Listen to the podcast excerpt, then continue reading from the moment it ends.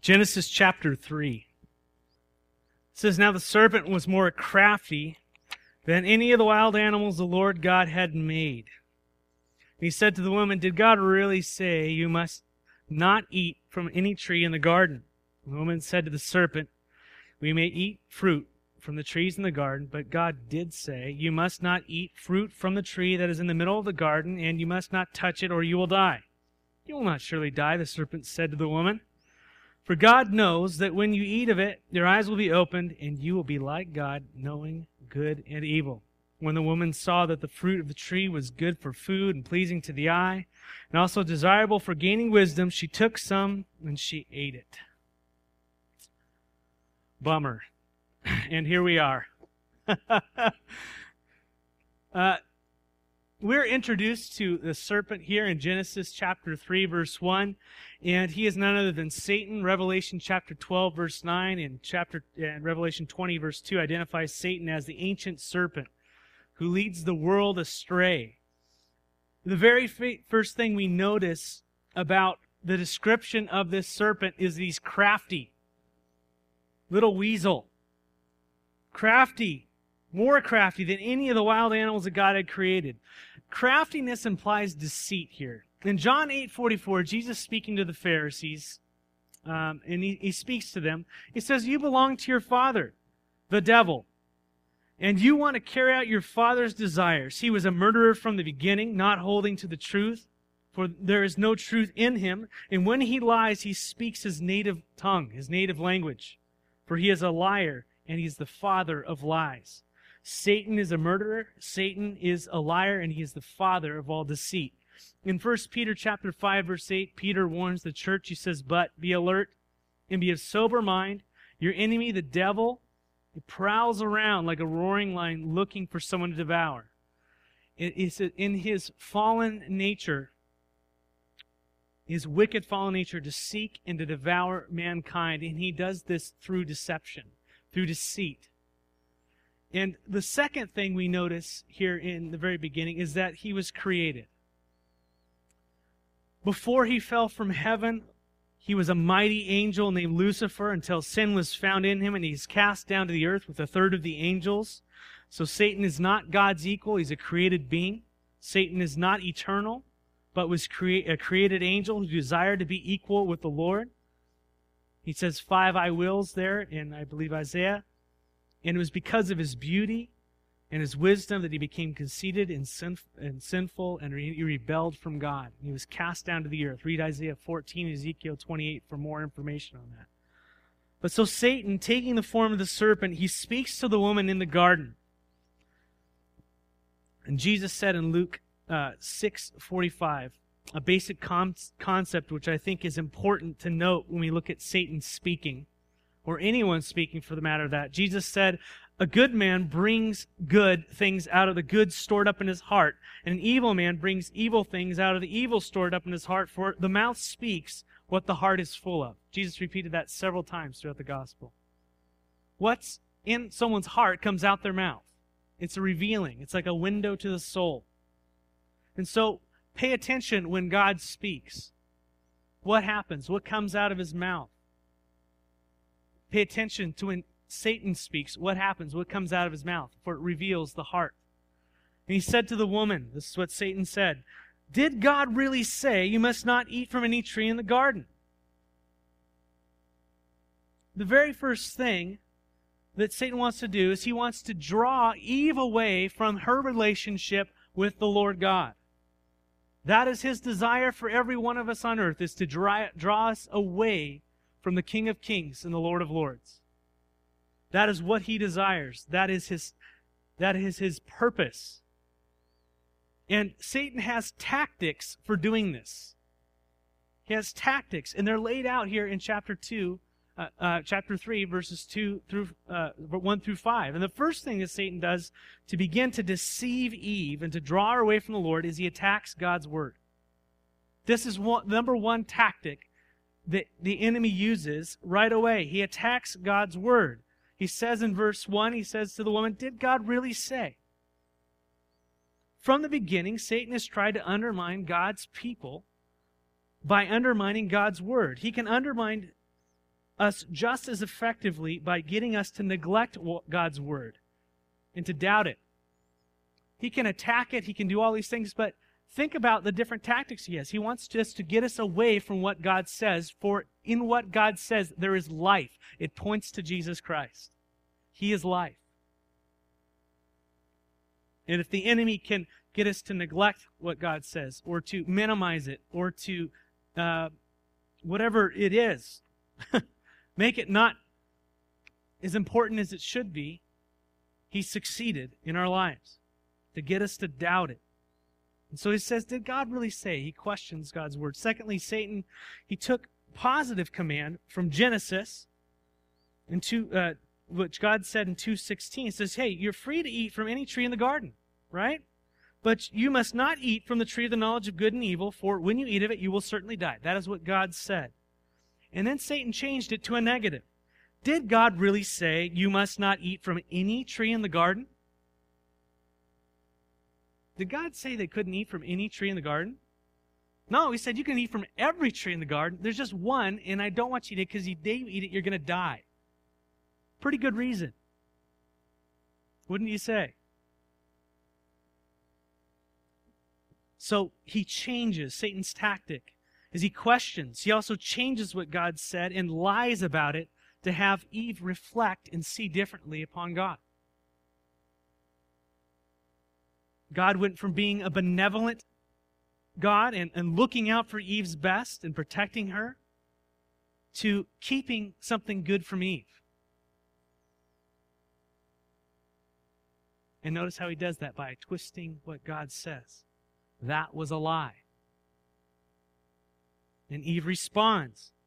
And she says, We may eat of the fruit, uh, fruit from the trees in the garden. But verse 3 but, did God, but God did say, you must not eat from the fruit from the tree that is in the middle of the garden, and you must not touch it, or you will die. That was mostly accurate. Kind of got the heart of it, but she kind of added, and don't touch it. That might have been Adam saying, hey, just don't even touch it. I don't know the situation there. But it reveals that she doesn't know exactly what God said. She gets the, she gets the gist of it. Why didn't she know exactly what God said? Why didn't she repeat exactly what God said? Perhaps this is why Satan chose her instead of Adam. Perhaps this is why Satan chooses me. Anyone? Do we ever run into the same problems? But Satan responds with his third tactic here. He directly challenges the Word of God. So he questions, he changes, and he challenges the Word of God in verse 4. You will not certainly die, the serpent said to the woman. Satan effectively laid the groundwork. He drew Eve into a discussion with him, and he planted the seed of doubt about God's word. And then he exposed Eve's incomplete understanding of God's word, and now he moves in for the kill with an outright contradiction of what God says. And this statement is packed with implications, but I think um, this is kind of the gist of it.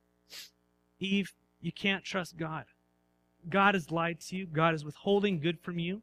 There's, there's no danger of going against what God says. Come on, Eve. Use your senses to figure this one out.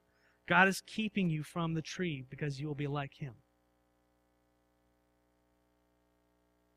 The enemy has a way of taking evil and making it good and appear profitable to us and appeal to us, to our senses.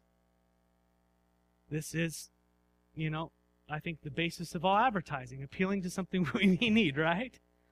Some of those things can be good, but you find out that, wow, I really didn't need that. Why did I get that? I didn't, you know, you, you'll find yourself in places you shouldn't have been. Being pulled by your desires to buy a new car that you did not, could not afford, or nor should you should you have, right? Wow, if I could only look like that person. But God is keeping you from something good. He is not good. He's a liar, is what Satan is saying. He's lying to you. And this is how Satan works in our lives. He gets us to doubt what God clearly says. He gets us to believe that God is withhold some, withholding something good from us. He's getting us to doubt God's good intentions, and Satan will then contradict directly what God says. No, it's not so. It's actually like this. There are no consequences for sin. There's no consequences for going what God said. It's going to be great. Actually, if you go against what God says, then it's going to turn out better for you. If you just go with your heart and shack up with that person who you have immense feelings for and have a relationship outside of marriage, it's going to be great. The whole world is doing it.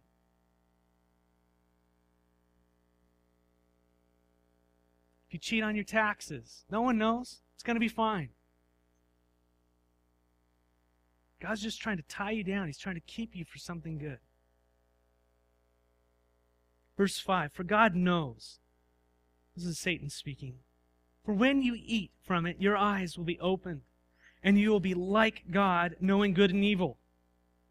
And this is the fourth tactic here of, of Satan's deception. Here's the kicker Satan knows that a little truth mixed in with lies makes it so much more appealing. They would have their eyes open knowing good and evil. That is true. But they would not be like God or equal to God, which was Satan's downfall. So instead of holding to what God said and trusting God's goodness, what happens? Eve was deceived. And she ended up deciding for herself instead of sticking to what God said. In verse 6, when the woman saw that the fruit of the tree was good, good for food, it was pleasing to the eye and also desirable to, for gaining wisdom, she took some and she ate it. John, uh, 1 John chapter 2, 15 through 17 says, Do not love the world or anything in the world. If anyone loves the world, love for the Father is not in them. For everything in the world, the lust of the flesh, the lust of the eyes, and the pride of life, comes from the Father, uh, comes not from the Father, but from the world.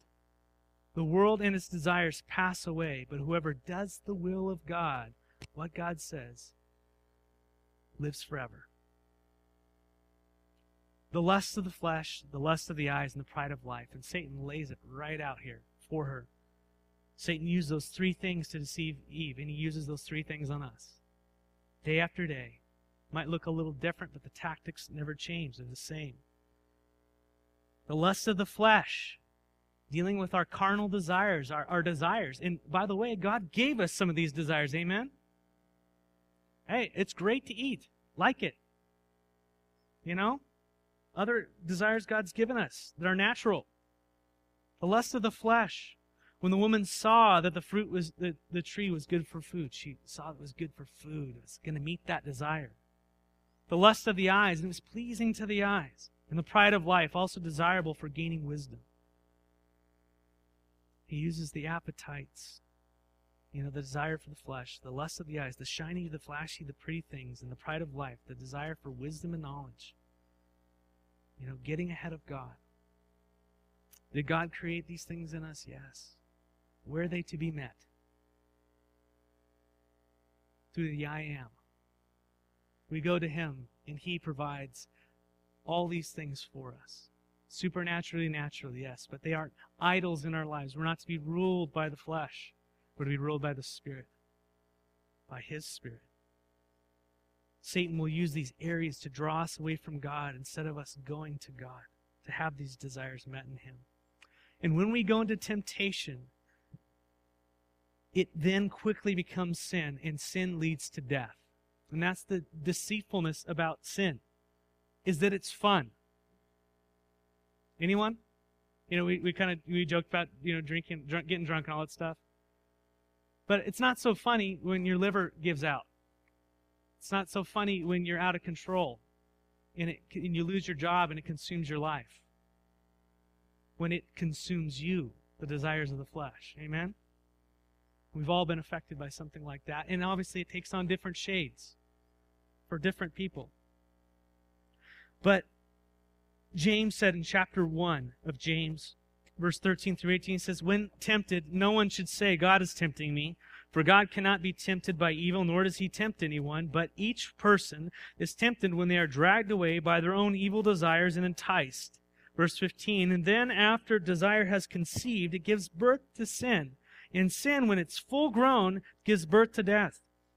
Don't be deceived, my dear brothers and sisters. Every good and perfect gift comes from above, coming down from the Father of heavenly lights who does not change like the shifting shadows. God wants to give good things. All the good things, they come from God. Don't be deceived. He chose to give us birth through the word of truth that we might be the kind of first fruits fruits that he all that he uh, of all he created and we'll talk about that at a different time but it is not sin to be tempted. But become familiar with your evil desires and your weaknesses. Each of us have those. Amen? And realize satan's desire to entice you away from god with him. And realize that if you're going against what god has clearly said you are saying in your heart hey there are no consequences. Look out, you're deceived. And that's the deceitfulness of sin, is that you can be in sin so long that your heart is hardened and you no longer have that consciousness and you are, your, your mind is seared. You can give into it for so long that you no longer care anymore what God says. That is a scary place to be. We see that with Pharaoh. Pharaoh, God spoke to Pharaoh in Egypt. Let my people go. And he said that Pharaoh hardened his heart. And God spoke to him and said, again, said, hey, let my people go. And then Pharaoh hardened his heart. And that's the repetition. Pharaoh hardened his heart. Pharaoh hardened his heart. He kept doing that. And then what happened? God hardened Pharaoh's heart. When God hardens the heart, it's over. Be sensitive to the wiles of the devil. Be, be sensitive to the Holy Spirit pulling on your heart regarding sin and the tactics of the enemy. Don't let him have a foothold in your life. Realize this morning that the this dangerous and deceitful thing about sin is that we think that it will always just affect ourselves. It never affects just you, it always brings others along. Always. Verse 6 And so she also gave some to her husband who was with her, and he ate. Galatians 5 7 through 10 says, You are running a good race. Who cut in on you to keep you from obeying the truth? That kind of persuasion does not come from the one who calls who calls you. A little yeast works through the whole batch of dough. I am confident in the Lord that you will take no other view, that no one is throwing you into confusion, whoever that may be, will have to pay that penalty. I'm sorry, that the one who is throwing you will pay that penalty. Yeast is a type of a type for sin. It's a picture of sin in the scripture. As you know, yeast is added to dough to make it rise. Without yeast, it does not rise. Well, they have starter dough. They take a little uh, little dough from the, the last one, the last batch they made, and they keep it over, and they put it in the next batch, and then they keep doing that. A little yeast goes a long way. It is contagious. It rises. It gets into everything. It's putrid. It's a putrefier. And it, that's what's happening. So a little sin in our lives, we think, okay, got it controlled. It's compartmentalized. No. It spreads. In the church, a little sin ruins the whole lump. And while we don't want to sit there and we want to use the, the measure that we would have used against us, but the measure that we're to use is right here without partiality. Jesus came not to condemn, but to save those which were lost. Amen? He came full of grace and truth. Grace and truth. We like the grace part.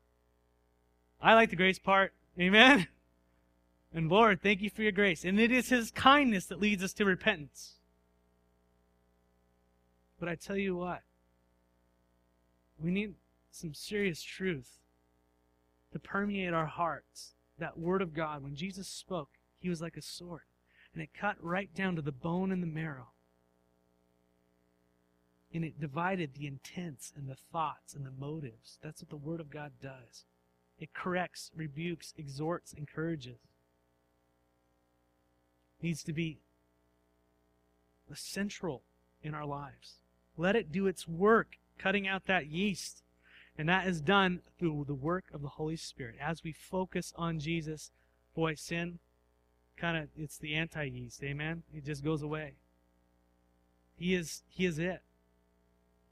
Can't, you know, train my body enough to do all these things. You focus on Christ, you live after Him, and sin begins to dissipate. Amen? But the sad thing is that Eve was deceived. And the New Testament teaches that Adam was not. He willfully ate in defiance of God's command. Verse 7 And then the eyes of both of them were opened, and they realized that they were naked. And so they sewed fig leaves together and made coverings for themselves. At the end of chapter 2, it says that man and woman were both naked and they were unashamed. Now, in verse 7 of chapter 3, they're experiencing shame. Sin has consequences and it has symptoms. One of them is shame. And shame comes from our conscience and should tell us something is wrong. Now, we are broken people, and even that can be messed up, right? There's false shame and all this type of stuff. We get pretty messed up. But there's a general sense of when we do something wrong, we know it. Adam and Eve were deceived that the best way to deal with their shame was to cover it by their own means with fig leaves. Anyone else tried to do that? Cover your shame by your own means. This is called what we call religion. In the negative sense. When man attempts to meet his sinfulness with his own needs and not with God's. That if I try to do all these things, then eventually at the end of my life, God will be pleased with me and the good things will outweigh the bad. That is a false gospel. One sin ruins the whole thing. And one drop of blood of Jesus Christ takes it all away. That's those are the that's those are the scales. We've broken one law, we're guilty of them all. Oh, but Jesus came down, shed his blood, and cleansed us from all of our sin. This new life we have. But the consequence, trying to cover up our own sin by our own means, will never work. And then, verse 8 the man and his wife heard the sound of the Lord God as he was walking in the garden in the cool of the day, and they hid from the Lord God among the trees in the garden. Another consequence, and symptom of sin, is that it separates us from God. Hiding. Adam and Eve hid themselves from God among the trees. When we are in sin, we hide. I know that when I am not in a right relationship with someone, they're avoiding me or I am avoiding them. Anyone? How many of you enjoy that tactic personally? Escape. Don't want to deal with things head on. Don't want to confess. Just gotta go. Boy, I'm to avoid them for the rest of my life. I won't talk about me. they hid from God among the garden. And notice who has come to see who.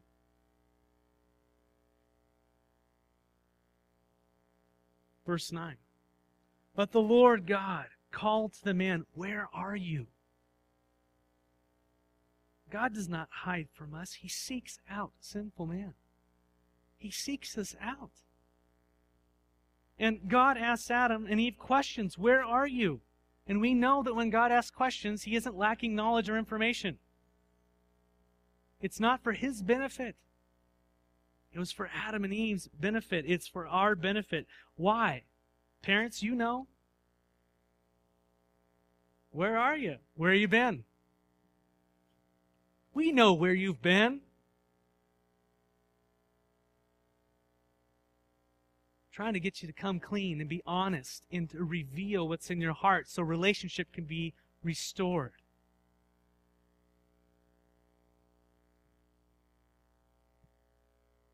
In verse 10. Adam answered, I heard you in the garden, and I was afraid because I was naked, so I hid. Sin causes fear fear of being exposed for who we really are and for what we have done. A lot of fearful people in this world. Fearful of God. Verse 11 And he said, Who told you that you were naked? Have you eaten from the tree that I commanded you not to eat from? God is giving Adam a chance here to confess his fault and to come clean. And notice what Adam's response is. The man said, verse 12, The woman you put here with me, she gave me some fruit from the tree and I ate it. It's the woman's fault. Here we have the beginnings of men blaming their wives for what their problems. The book of beginnings. It's her fault. And by the way, you gave her to me. How about that one?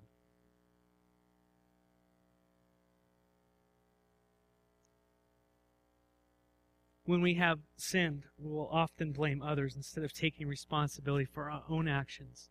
Now, was, was there truth in what Adam said?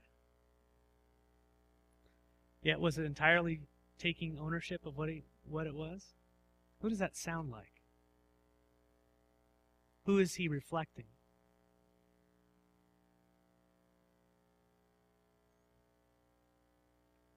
What about Eve? Verse 13. Then the Lord God said to the woman, What is this you have done? And the woman said, The serpent deceived me, and I ate. Passing the buck again. A little truth mixed with passing the buck. And so now God, He doesn't even bother asking the serpent.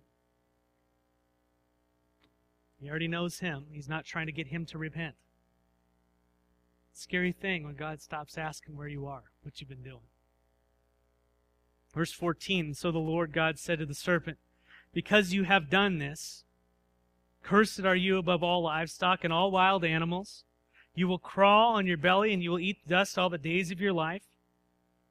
And so God begins to judge here. To the serpent, he went from the most cunning to the most cursed, from walking to slithering. And I will put enmity between you and the woman, verse 15, and between your offspring and hers, and he will crush your head, and you will strike his heel. From a literal reading, man and snakes are not going to get along. However, I definitely see a hint at the virgin birth of Jesus Christ. And you will strike his heel. He will go on the cross, but he will crush your head. Love that. It's developed later in Isaiah and other things like that. But verse 16 to the woman he said, I will make your pains in childbearing very severe. With painful labor you will give birth to children. Your desire will be for your husband, and he will rule over you. Satan painted sin as fun, color, and he, and he colors sin as painless. There are no consequences. That's how he does it. God paints it in its true colors, full of pain and heartache, leading to death. And notice the very role that only Eve could fulfill became burdened and cursed. Childbearing, the, the pain, the very thing she has the ability to do to give, you know, to, to bring a child into the world that should have been a joyful experience, but now is increasingly painful. She was also created to be a helpmeet, to be a partner to Adam, and to complement him. And now what happens with that relationship? She came out of his side, but now she is at his foot. Your desire will be for him, but now he will rule over you. Relationships became very, very difficult. And to Adam, verse 17, he said, Because you listened to your wife and ate fruit from the tree which, which I commanded you, you must not eat from it. Cursed is the ground because of you.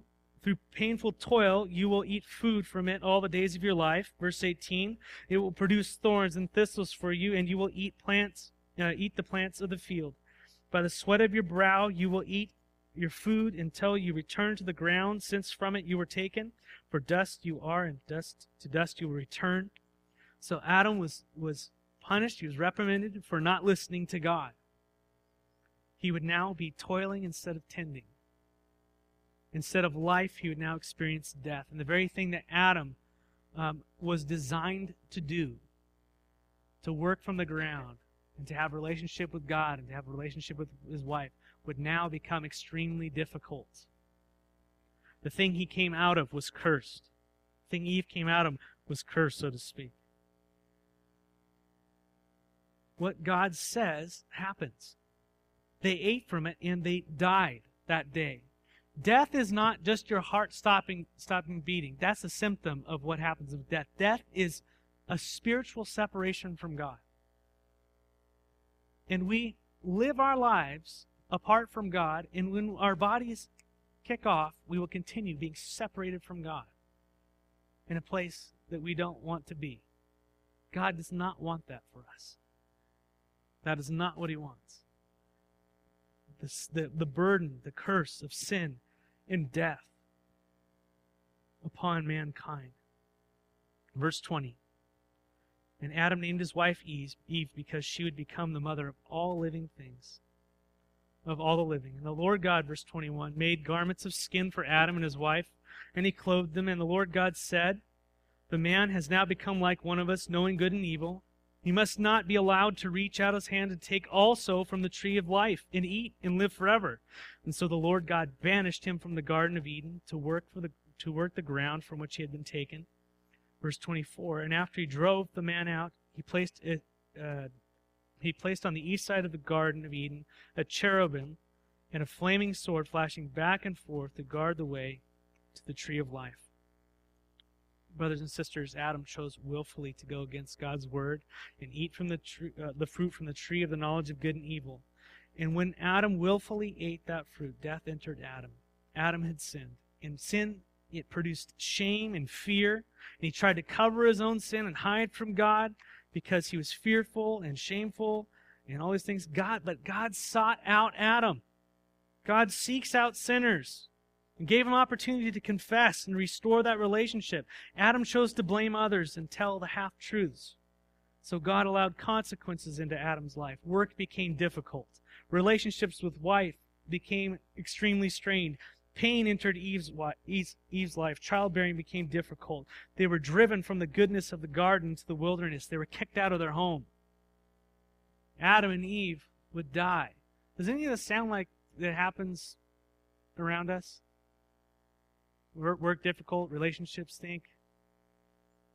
Difficult with kids, kicked out of your home, job's hard. Why would God do those things? Why do we discipline our children?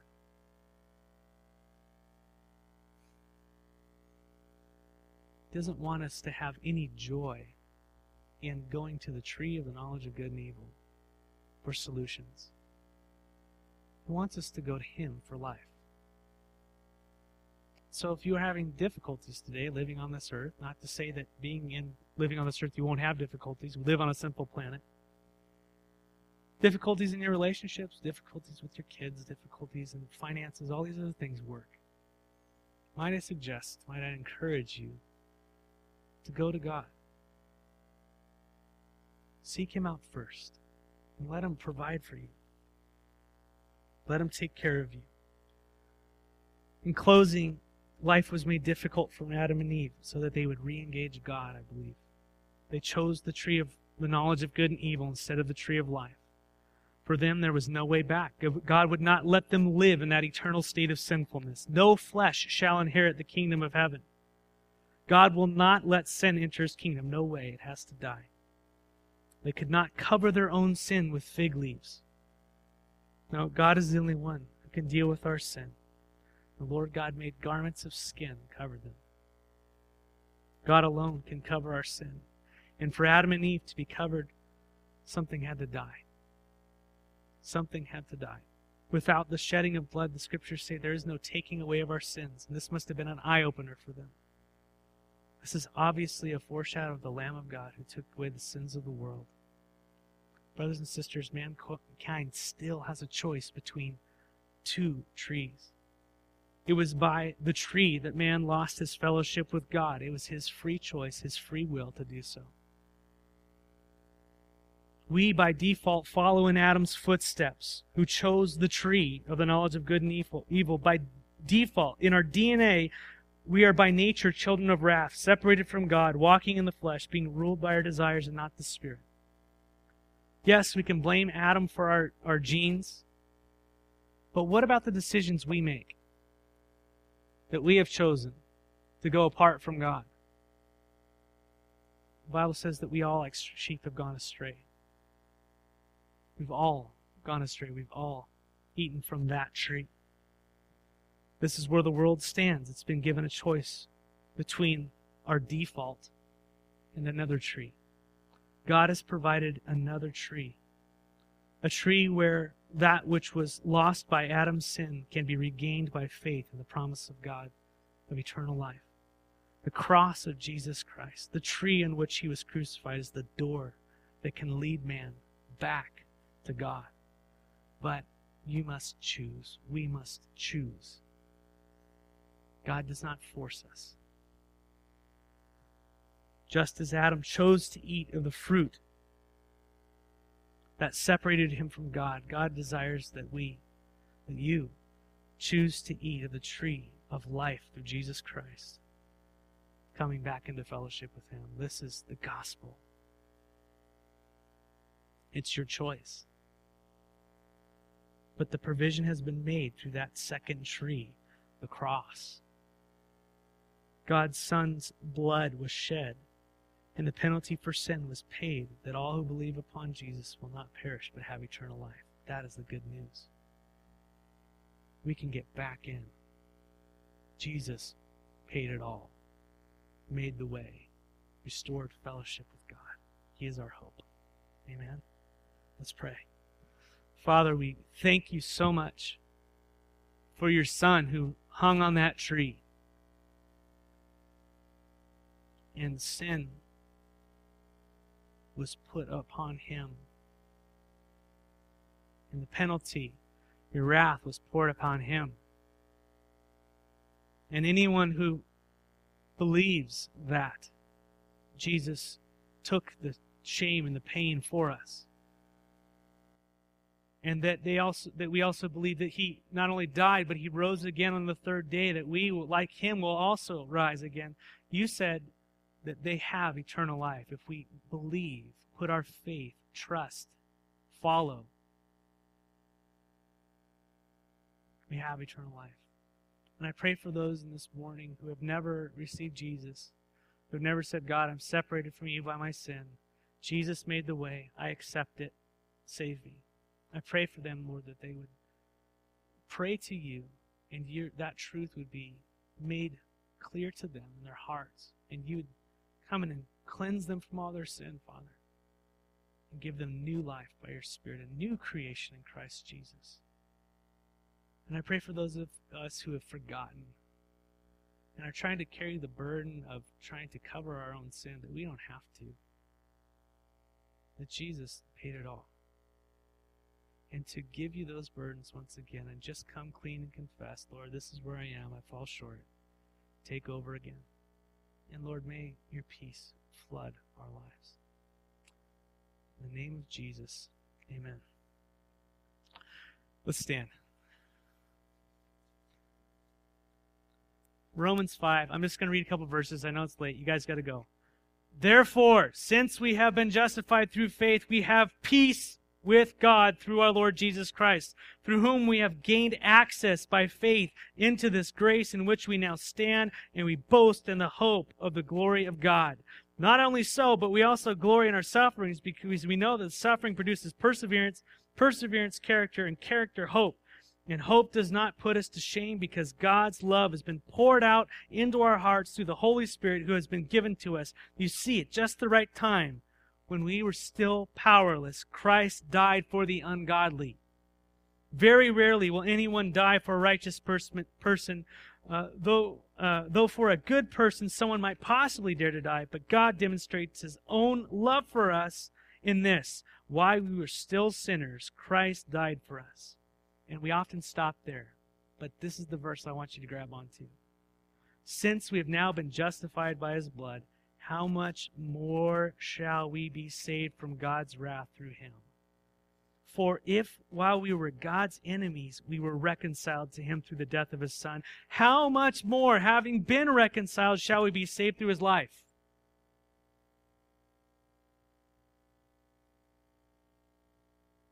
You were worried. God loved you and you were far off, and he saw you sin, and he bought you. How much more now that you are his will you be saved through his life? That's grace. Not only this so, but we also boast in God through our Lord Jesus Christ, through whom we have now received reconciliation. You've been reconciled. It's been paid for. Accounts are cleared.